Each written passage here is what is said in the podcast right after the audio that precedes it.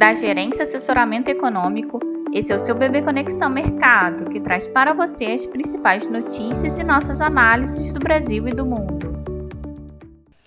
Sexta-feira, 9 de fevereiro de 2024. Meu nome é Eli Francis e eu vou dar um panorama sobre os principais mercados.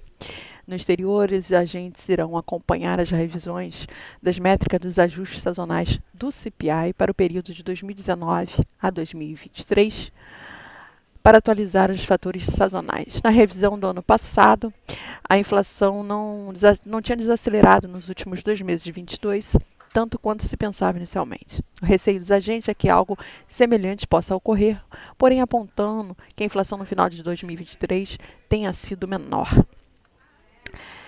Vale salientar que a, recentemente o diretor do Fed, Waller, disse que acompanharia de perto esta rodada de atualização, que teria potencial de mudança no quadro da inflação. No mais, na agenda do dia, teremos o discurso de Logan às 15h30.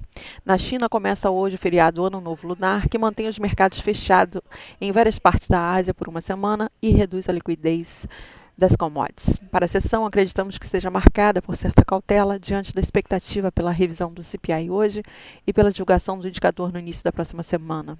No entanto, o risco para o nosso cenário é caso as revisões não sejam expressivas ou apontem para uma inflação menor no final de 2023. Assim, esperamos um dólar mais fortalecido, alta da taxa dos treasuries e queda para bolsas e commodities.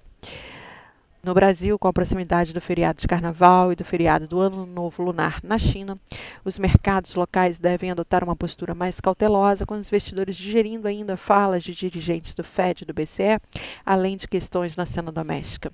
No mais, temas internos que envolvem a esfera fiscal permanecem no radar, mas devem ganhar maior destaque apenas após o feriado, com a possibilidade de soluções mais definitivas para a forma de tramitação das matérias que envolve a MP da reoneração da folha de pagamentos.